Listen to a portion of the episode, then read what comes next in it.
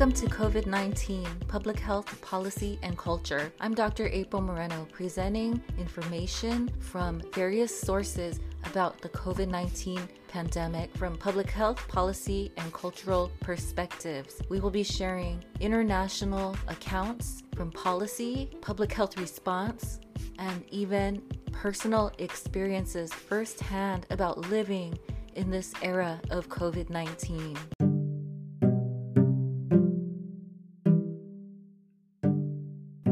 Today, I wanted to tell you about our new organization. It is a 501c3 nonprofit organization in Southern California. It's called the Autoimmune Community Institute. We're dedicated to health equity in autoimmune disease research, policy, and support for the communities of color, the underrepresented communities out there that don't often see themselves in disease community events, for example, and they don't see their face, a face like theirs in their community. And we are dedicated to community based participatory research. We're dedicated to serving the community, for example, cooling programs, and also delivery services during the COVID 19 pandemic. For example, the immunocompromised community not being able to go out into public spaces due to disability or immunocompromised status from disease modifying drugs. And we provide delivery services of essential goods, food, masks, protective gear, hand sanitizer, and so on to these communities. So please consider a donation to the Autoimmune Community Institute. You can find us at ACI, as in Autoimmune Community Institute, acicommunity.org. Hello, welcome to episode 19 of COVID 19 Public Health Policy and Culture. I'm Dr. April Moreno here in Southern California where the studios, the gyms, and everything have uh, been forced to close down again. So we're back in a retreat mode, which is common as we've seen in different countries around the world. So in Asia, for example, we've still not been able to see complete management of the virus containment. However, we're starting to see reduced numbers, which is good. A relatively clearer understanding of how the virus works in the population in terms of spread and contagion. And we're seeing similarly over there where there are openings and then there are closings again. So kind of stepping forward, stepping backward. And in this episode, Kristen talks about it as a, she refers to it as a dance, which is interesting. I, it is definitely uh, where we're dancing with this virus and responding accordingly to what's happening out there. So, in this episode, we're actually going to be speaking to somebody for the first time in so far in this podcast with someone who has personally felt the impact of COVID 19 in terms of disease, infection, and even death. Kristen Urquiza's father passed away recently as a result of COVID 19 infection, and she's here to tell us her story in this episode of COVID 19 PPC. She has a public health background as well. She's been working in the field of environmental justice, environmental uh, work, and health, which is really, it was really cool to hear about. And she's based in California, where she's seen this dance, as she refers to it, with the pandemic as we navigate moving forward, where we feel safe, and then seeing that it wasn't so safe, retreating, and having to re strategize again However, her family is in Arizona. She was raised in Arizona, and politically, the climate is in denial in terms of the virus and really believing that it's not something serious, nothing to really be concerned about, and that it's okay because it only affects certain people, and it should never be okay that it affects anybody. But there's the belief that it only affects the immunocompromised, the disabled, the people with chronic conditions already. However, in this interview, we will be seeing that it can affect anybody. It doesn't matter how old or young you are, how healthy, unhealthy you are. This virus is very, I hate to say, it's very sophisticated, and it does not really matter what you think about the virus. It's unpredictable, unfortunately. And I'm really excited to share this episode with you all because in this case, we're starting to see that it's zooming a little closer into our levels of awareness, those degrees of degrees of separation where we're starting to know people who know people. In this case, I was on Twitter this morning and I saw, you know, every so often I really have fun watching Desus and Mero on Showtime when I get it free occasionally. And on Twitter today, he mentioned that Desus mentioned that his cousin has passed away from COVID 19 in Birmingham, England. And he's really upset to hear about this, to find out about this. And people are consoling him, giving them their sympathies out there. So I feel like it is like people we kind of know. And in this case, in this episode, imagine that if it was your own parents, if it was your own father, your own mother, your grandparent who has been infected by the virus and didn't take it seriously.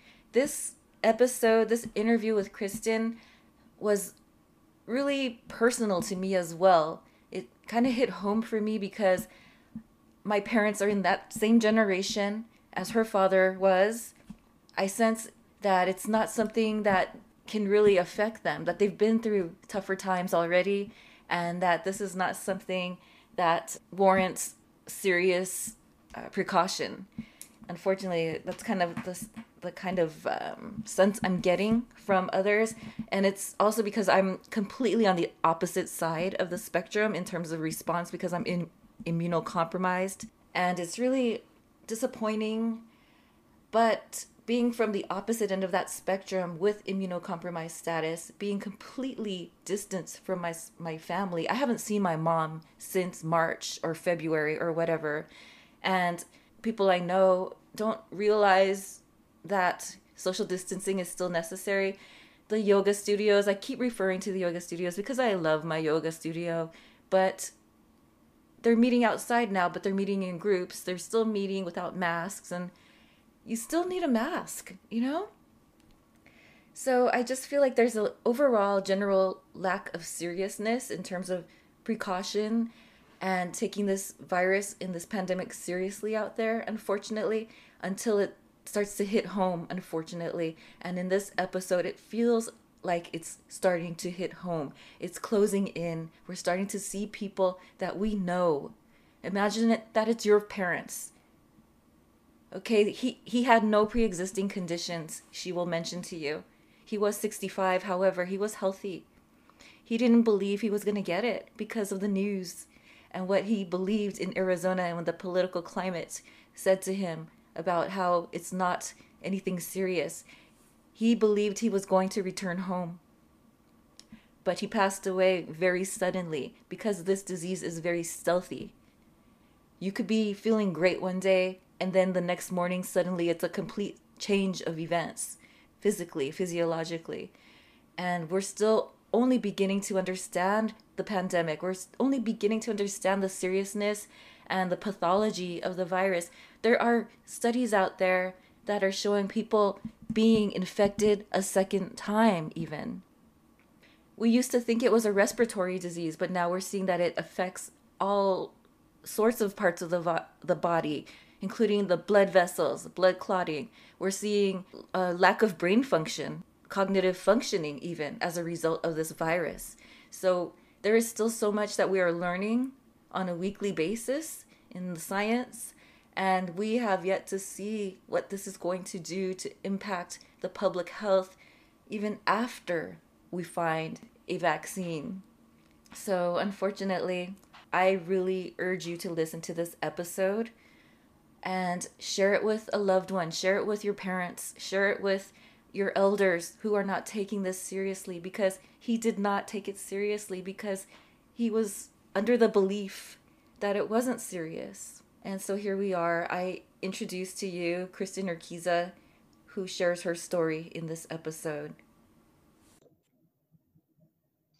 Hello, I'm Dr. April Moreno, and I'm here to welcome you to COVID 19 Public Health Policy and Culture. We're here at episode 19 today, and we're going to be talking about what it's like to experience COVID in our own family and what's been going on in terms of public health and social movement, even out there. So today we're speaking to Kristen Urquiza. She is the founder of Marked by COVID, and she's here to share a powerful story with us.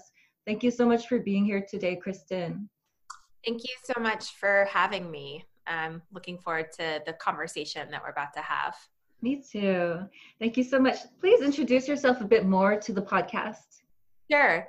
Um, so I um, have been actually an environmental advocate for a majority of my career, and I've been looking at public health from an environmental standpoint. So the organization that I work with, Mighty Earth, we try to prevent pandemics by keeping tropical rainforests uh, preserved, um, and it's a you know really important not only for uh, that issue but for indigenous land rights and also um, for you know mitigating climate change. So you know very early on whenever um, you know the pandemic started to make uh, headlines um, i was concerned. Um, i you know had also friends who are doctors and epidemiologists uh, who were you know I was conversing with, and and they were saying, you know, this is a really big deal, and um, I'm not sure if the response we're taking so far is is what we need to be doing, um, and that you know that scared me from from day one, um, and so I've been very vigilant in trying to um, you know share that information with you know my friends and my family, um, but you know, kind of thinking about how has COVID affected you know my life you know, I worked really hard to protect my parents who are in their mid 60s. Uh, they live in Arizona, which is a very particular state that has a lot of uh, Trump supporters and a lot of folks who basically have decided that science and doctors, you know, their their expertise doesn't matter, mm-hmm. and um, despite my efforts to keep my parents safe, I wasn't successful. I wasn't able to battle the misinformation coming from the Trump administration and from the Ducey administration. And, you know, as a result, my father, um, you know, listened to listened to what he thought was safe to do to meet up with friends to go shopping um, after the rollbacks of the Arizona shelter in place order, and he contracted COVID 19 and passed away a couple of weeks later. Mm-hmm. Mm-hmm. Yeah, I'm sorry to hear that. so, tell us a little bit more about what you were seeing in the news compared to what he was telling you he was seeing. yeah. Oh my gosh. I mean, it's just like uh, being on a different planet. Yeah. so my dad, you know, he was he was very engaged with with news and radio um, and social media platforms, mm-hmm. and we talked pretty frequently. And some of the information he was sharing with me just made no sense whatsoever. um, I remember one conversation, you know, right after the shelter in place uh, was lifted, and my dad was saying, "Well, I, I heard the governor." say that it was, you know, unless you have an underlying health condition, it doesn't matter. You're safe. Go out, go shopping, you know, take friends out, you know, and you know, this was May 28th. We already knew then that you know underlying health conditions that was that was like a february thing that was mm-hmm. not a may thing um, and you know that was that that those were the daily conversations with my father where you know i was working to help expand the information that he was getting. But you know i'm just one person. And whenever he's listening to multiple news sources as well as social media it creates a culture of uh, misinformation which has deadly consequences. And you know that shouldn't be a death sentence and that's what it ended up being for my dad mm-hmm. Mm-hmm. tell us a bit about i guess the circumstances in which he experienced the virus? What was yeah. the health, um, his um, disposition? What was going on with his body physically? Yeah, I mean, he was otherwise a healthy, no underlying condition, 65 uh, year old guy who was quite literally the life of the party and mm-hmm. so, I mean, just very active um, guy who you know was my family tends to live in the 90s into their 90s so you know had a lot of life to live Um, he got sick on June 11th, and the day before, he was completely fine. Um, he woke up with a fever, a severe cough, and you know fatigue, unlike he'd ever experienced before. Um, and talking to my mom, you know, she you know communicated to me, I, I've lived with your father for 48 years. I've never seen him this sick before. Um, we quickly, you know, scrambled to figure out where he could get tested, um, but we never got the results of those of that test back because his condition just worsened over the course of the next couple of days, and and we we knew we had to take him to the hospital because he started to have uh, shortness of breath and trouble breathing, and you know, I throughout this entire few days, you know, had the CDC guidelines basically pasted, you know, on my desktop and was you know, religiously walking through each of these uh, multiple times a day with my mom and my dad to just kind of track his symptoms um, to make sure that you know if things were progressing in a in a you know bad way that we could act quickly mm-hmm, mm-hmm. Um, my dad you know I, will say that my dad um, was taking you know this very seriously but also at the same time he was convinced that he would get better mm-hmm. um, you know, while he was in the hospital, he started to feel a little bit better the first few days there. Um, and, you know, we were texting, um, chatting, and he would send me pictures of his hospital food. He loved food. So even hospital food did not scare him away. Mm-hmm. And, you know, saying, I'm going to get out next week. And, you know, I'm, I'm really looking forward to coming home. And, you know, it, it just worked really fast on him. And, um, you know, he, even the day before he went into the ICU, which was, uh, he went into the ICU on a Friday, the 26th, you know, that Thursday, he was saying, I think I'm going to be home by Monday. And he passed away on Tuesday. Mm. Yeah, it just has these very sneaky characteristics, right? So there's a certain day where people feel better and then all of a sudden the next day they're like completely the opposite it's just very drastic and sudden and it, it just has these stealthy characteristics this yeah yeah i mean i you know we when he went into the icu um you know he was in you know you know critical condition but you know his he was able to stabilize on the ventilator and the icu doctor uh, you know communicated to us you know pretty much that he felt like my dad had a really good chance that he could also potentially be in the ICU for upwards of two months. Um, and that we should prepare for that. And so his organs were doing really well, his vitals were really good. Um, he was responding well to the ventilator.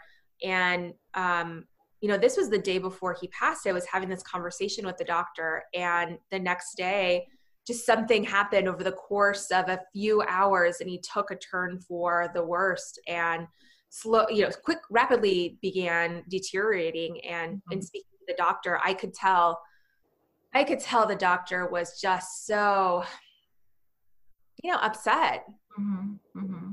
he he didn't expect this for my dad at all and mm-hmm.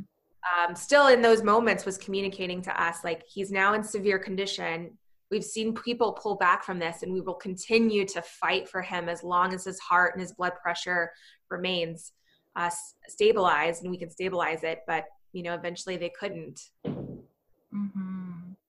It is so interesting. Even though he truly believed that he was going to be okay and that he was getting better, that he would see you in the next couple of days at home, that still it just like all happened. It's just so interesting that some people are able to get through it with underlying conditions. Healthy people are sometimes not able to get through it with underlying without underlying conditions.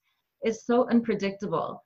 And i just don't even know like how to even talk about the course of what's going on physically physiologically yeah i mean i think that you know it just goes to show how new this is exactly. and we're still learning day and day and day what the medium long term impacts are you know the short term medium long term impacts and uh, you know that's why i think it's so important that we are really approaching policy and leadership with the utmost caution. Mm-hmm.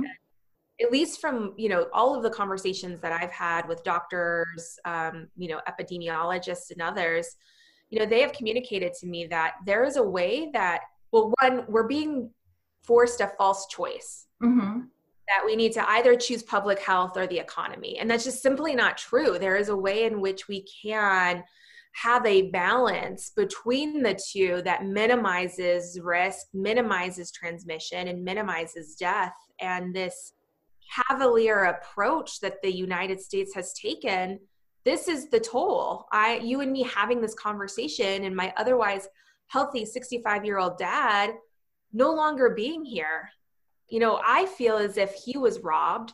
My mm-hmm. family feels like they were robbed. Mm-hmm. And I know we're not alone in that feeling. Mm-hmm. I think that is what's happening to families all across the United States mm-hmm. who are, you know, asking themselves, did it really have to be this way? And I don't think so. I think this was preventable. Mm-hmm. I agree, definitely, with the information that is available to us the scientific evidence that is avail- available to us. And there's enough out there that we're aware of, but then there's still these, this other realm of the population that is not seeing that information. Mm-hmm. Yeah. And I think that goes back to the conversation we were just having about, you know, media, news sources, um, this, you know, and it's not everyone and not every news source, but there's just this misinformation that exists and has a microphone, which, you know, there are folks that believe it, but then even the folks who don't believe it, I think it muddles the central messages that need to really be pushed forward within public health. And, you know, some these simple things of mask wearing, of physical distance, of you know only going out for essential um, activities um, you know, in I live in California in the San Francisco Bay Area. We have been very on top of those uh, key tactics to staying safe, but that's not the case in other places. There's just way too much, and it's just too much for for people to process. Then, especially, you know, n- normal folks who are just trying to pay bills and you know teach their kids at home and worry about that there's it's just too much and i think it's the responsibility of the people in charge to be uplifting the most simple salient messages mm-hmm. that will help keep us safe and i have not i've not seen that in places like arizona and i've definitely not seen that from the trump administration mm-hmm. yeah and it's just very simple concepts that the way to fight this is very simple. This um, essential outings only for food and supplies once a week, taking the, a walk perhaps for a little while in the day, once a day, um, wearing the mask. It's really simple. Yeah, it's it's super simple. Um, and I think where it gets complicated is that you know we're we're not all having that consistent message mm-hmm. and i don't understand why there's a refusal to to do that i i see this coming you know i don't understand why this is a, a political issue at all. This is about public health. Um, and the other thing that I, I keep seeing again is that there's just no reopening strategy on the national level that you know allows us to have a real conversation about um, you know how do we do this in a way that minimizes the impact and the risk. And you know it it it feels to me that on some level that you know the trump administration wants this to happen and i can't you know reconcile that mm-hmm. um, the only thing that I think about is just, oh, who is this disproportionately impacting? This is disproportionately impacting a set of the that, you know, maybe the Trump administration doesn't care as much about. Right. Yeah. And it's interesting because it does affect the, the population as a whole, but then there are disproportionate populations that are being affected more so than others. I saw recently that, I think it was yesterday's news, where the data for reportable conditions for COVID in a certain state, can't remember where, um, is not being sent to public health. It's going to go straight to the White House first. That is something I just, I mean, that that really takes away from the meaning of what a reportable condition is if you're not reporting it to your public health agency. I was flabbergasted when I saw that, um, which further had me thinking like there is there there is something else that's happening that we are not aware of to divert data from the CDC to the White House means that we cannot trust anything that is being reported and yeah. if we can't trust the data then we are flying blind and you know I'm I'm not a scientist but I talk to a lot of scientists and the one thing that I hear time and time again from scientists is that we need more data, mm-hmm. we need mm-hmm. better data, and we need more research. And to bifurcate that um, is is is really it's a red flag, and um, it terrifies me. Mm-hmm. Yeah.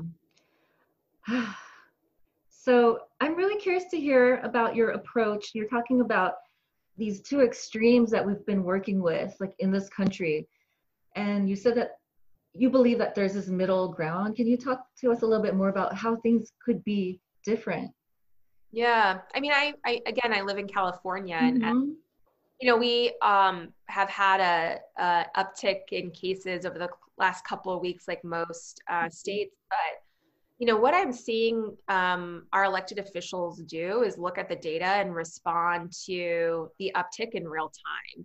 There's consistent briefings there's consistent information available to the public and then there's decisions that are made um, and communicated out as to why they're being made. So we just um, you know we just the, the governor here just decided that indoor dining uh, would cease for the foreseeable future because of our uptick in mm-hmm. cases. And that coincides with the fact that over the last couple of weeks, there's been more conclusive evidence that indoor dining um, is creates you know a hotspot and so you know the thing that i really appreciate about living in a place like california is that it is more of a dance with the with the virus versus a like a like a strong arm. Mm-hmm. what I'm seeing at the federal level, and then some of these um, other states like Arizona and Texas and Florida, it's almost like um, the governors are going to the hose and just cranking the spigot on the economy and letting the water overflow the bucket. And that overflow of the bucket are people's lives, like my dad and you know what i see in places like california oregon and washington that it's it's more of this like slow turn mm-hmm. where we may you know turn a little bit too much but then have to go back a little bit. But overall the progression is the water spigot is turning on but if there's more finesse. And as a result like i feel safe.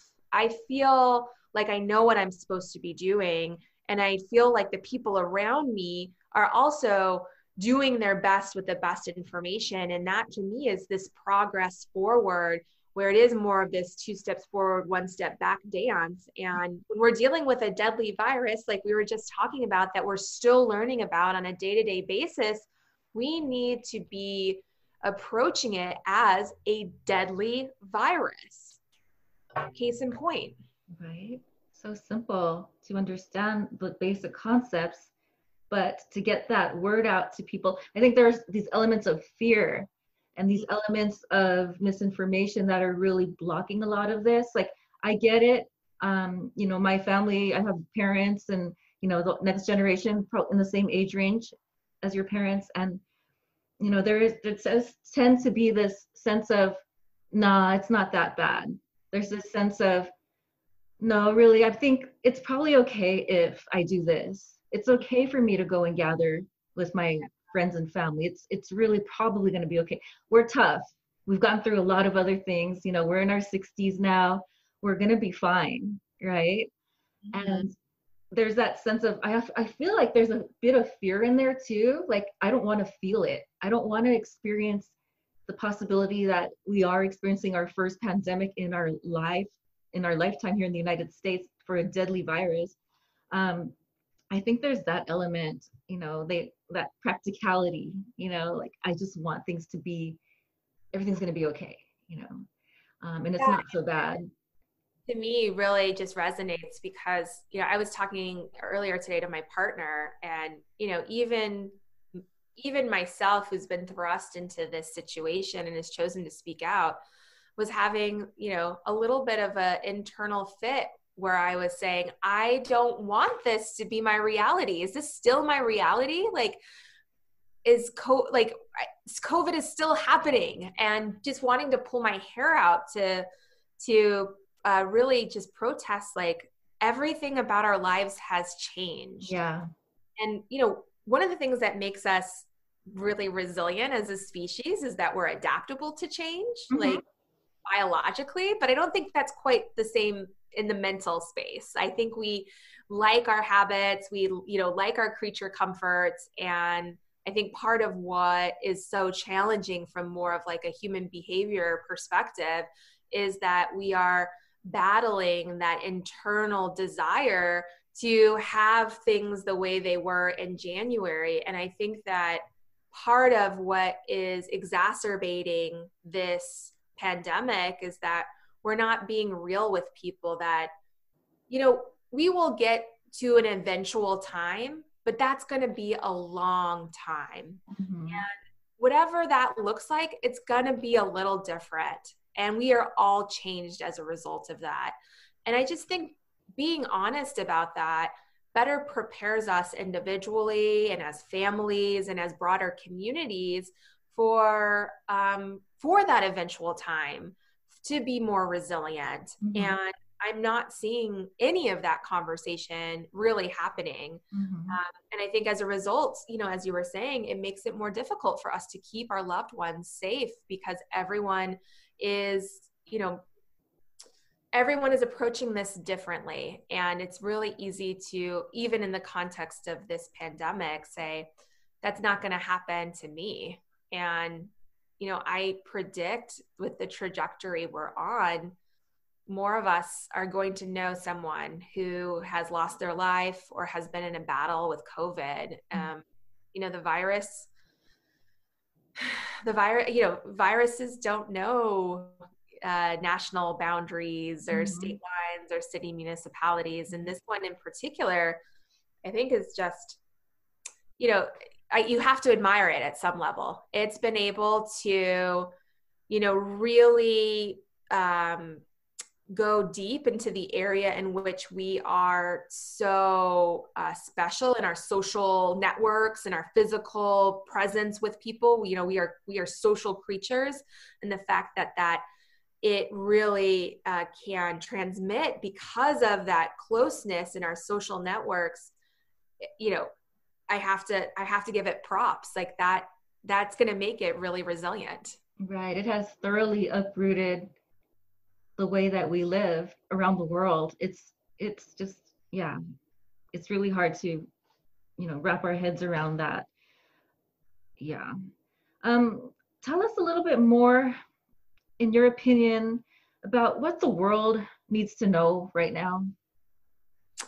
I mean, the world needs to know that we can get through this, that we have survived other pandemics as a species, and we have survived. I mean, we are really resilient. But the way that we have done that and have been able to come back stronger is by working together. And this i think is you know something i see in other countries i'm inspired by the approach of the european union and and other uh, nations that are, you know, kind of a similar caliber to us. But, you know, I think that the United States, we're not doing our part. And I think it's time for other countries to stand up to us and to help pressure our leaders to do right, not only by our, our, our, our, us Americans, but do right globally. As mm-hmm. long as the United States doesn't do its part, the entire world remains at risk. And that doesn't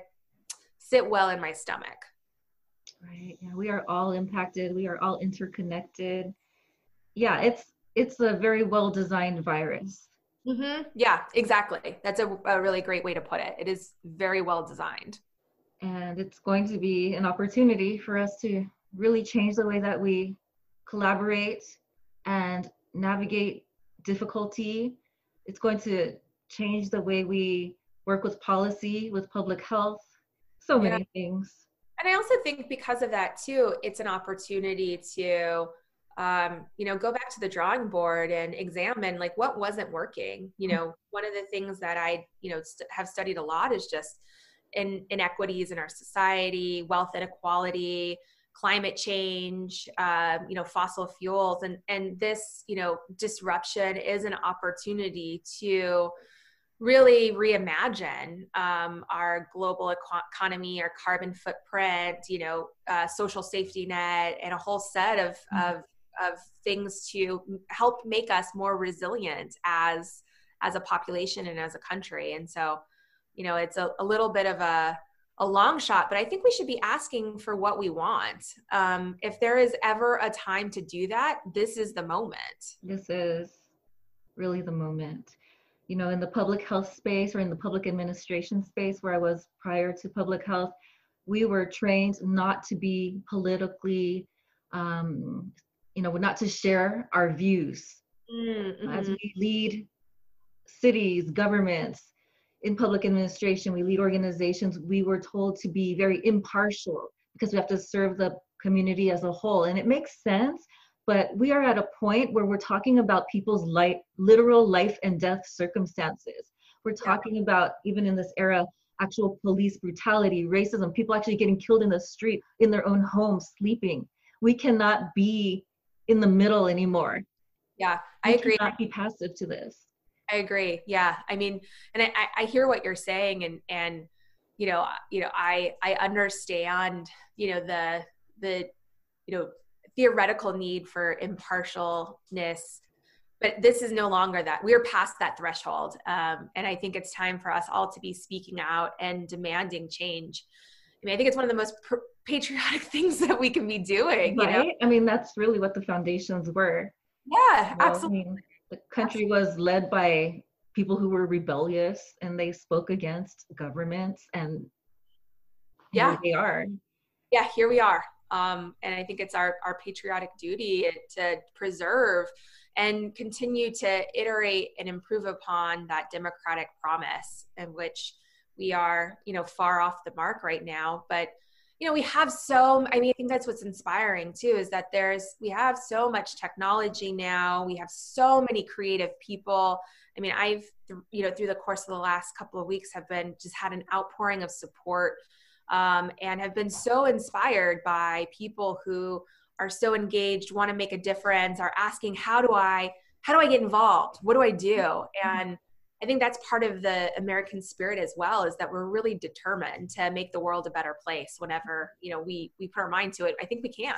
Right. Yeah, and I think this is a very important moment as you mentioned and I haven't haven't told you this, but you're actually the first person on this podcast who's actually experienced firsthand what COVID-19 can do to our bodies and to our lives, to our families.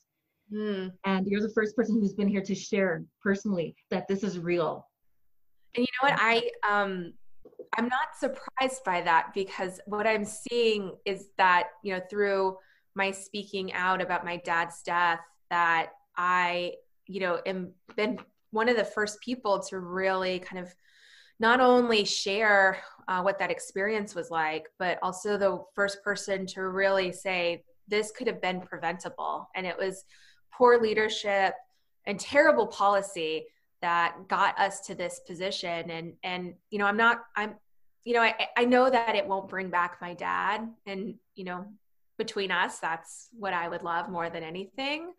But you know i know that when people step forward and come into the light we become so visible and so large that we can't be ignored. And so you know, right now by sharing my story, speaking to folks like you, your listeners, um, my hope is that more people will come forward, more folks will share their stories, and I think that's kind of the beginning of a of a movement yeah. to be able to to prioritize sensible public health policy going back to those easy things that we need to do that we can do with you know a version of the economy open mm-hmm. Thank you. And i agree with you. Unfortunately um, I, w- I mean i would love for people to come on here on the podcast and publicly in the media to more frequently share their personal experiences. We've seen a few out there but we need to hear more. We need to really stand up to policy change and enforcement of protection for ourselves against this virus. But I do unfortunately agree with you that I don't think people are going to take this seriously until it really starts to hit home a little bit more, unfortunately. Yeah. I mean, one of the reasons why I launched Marked by COVID was to create a platform to for people to come forward, uh, share their stories, not only to be able to start to put faces to the numbers, but also as a platform for people who are experiencing this, in this to grieve together. Um, you know, I have been so overwhelmed with positive feedback um, of you know the the sort of movement that we're building and it's really like oxygen to um, my soul um, i think that you know we can personify this virus. And I think that personification will make a tremendous impact on our willingness to accept these decisions that, you know, these policy decisions that might seem mundane, but like we've been talking about, have real human impacts. Mm-hmm. You know, my dad and I just a month ago were talking about um, when he was going to come visit me in San Francisco. Um, I could not have predicted this would happen. And that just goes to show that we, none of us are safe. Mm-hmm. Right. Yeah, I, I like what you're saying about the faces to the numbers, putting an actual face to these statistics. It's going to make a huge impact. I agree with you on that. And I love the work that you're doing, marked by COVID. And it is powerful when you share your story, when you share and you know through trials and difficulties you have this new strength you're just like this cannot happen again we have yeah. to do something about this yeah I really, I really appreciate that you're doing this Thank you. I mean, I was inspired by the AIDS memorial quilt, which, you know, was also a kind of a similar time when we had this crisis. It was downplayed. Um, and, mm-hmm. you know, there was also a lot of homophobia at that time. And, you know, this was, and, uh, you know, the, with the AIDS memorial quilt, it was really putting faces to those numbers in a really visible way that helped pressure politicians to take the virus seriously. Um, and so, kind of looking back at at that, mm-hmm. recognizing that we need a similar movement here, um, and you know, it's up to all of us to to to push our comfort level. I I'm actually a very private person um, which I guess like you wouldn't know uh, from the last week. But you know, I don't, I don't like sharing how I'm feeling. I, I, but I know that I need to mm-hmm. because mm-hmm. If this is happening to me, this is happening to other people, right. and I can't, I just can't let that go. Right. Now you're being guided by this purpose. Right. It's bigger than all of us, and yeah. Absolutely it's affecting the world. I hope so. I hope so. Right. Yeah. Thank you so much for your motivation and your strength to be able to share your story. And I'm really, you know, my heart goes out to you with with what happened with your father. And I really appreciate that you've been here today to share your story with us on the podcast. And please share with us a little bit more about Marked by COVID and how we can connect with you on social media. Yeah, absolutely. Um, so we have a Twitter, Instagram, and Facebook group uh, marked by COVID. Uh, my dad's name was Mark, so that's kind of where the inspiration for the name came from, a little nod to him. Uh, we also have a website, markedbycovid.com. Uh, we're asking people to share their stories on our website um, so that we can start to amplify and personify this um, movement. Uh, we're also gearing towards a, a, national day of action on what would have been my dad's 66th birthday, August 13th. And want to work with um, people all across the country to um, bring their concerns directly to elected officials. Obviously, in a socially distant, mask wearing, safe manner. Um, but for more information on that, it'll, it's available on the website. And then we're also uh, raising funds in order to help sponsor more honest obituaries. Uh, one of the things that I've learned over the course of the last several weeks is that you know people have said thank you so much for writing that obituary in the way that you did. And you know i had a loved one who passed but i wasn't even able to afford an obituary. Um, and so i want to make sure there's space for those stories to be told as well. It's important. Um, and so we're raising funds to help sponsor those as well. Mm-hmm. thank you. You're doing some very important work right now. Thank this you. is a historic time. And i really appreciate your work your message and your story. Thank you so much for um, connecting with me and uh, um, inviting me to be part of this podcast. Mm-hmm. Thank you so much for being here today, Kristin. My pleasure. Thank you. So, you probably are aware by now that we use Anchor.fm here on this podcast for COVID 19 PPC. And I wanted to tell you about Anchor.fm because this is actually the second uh, podcast hosting software I've used. And um, I really like it. I love how easy it is to use. I love the fact that it's free. And they have so many tools here, like music and all these different options that help you record and edit your podcast, either from your phone or your PC or your computer. And then Anchor distributes your podcast for you so that it can be on Spotify, Apple Podcast, and many more places. And then also you can even make money from your podcast with minimum with no minimum listenership. And it's all you need to make a podcast in one place. So if you're new to podcasting and you're interested in um, getting started, I recommend Anchor.fm. So what you can do is download the free Anchor app or go to Anchor.fm to get started um, that's my recommendation. And, um, you know, after almost a year of podcasting, I'm really glad I found Anchor just recently. It just makes things so much easier. And uh, yeah, come check out anchor.fm.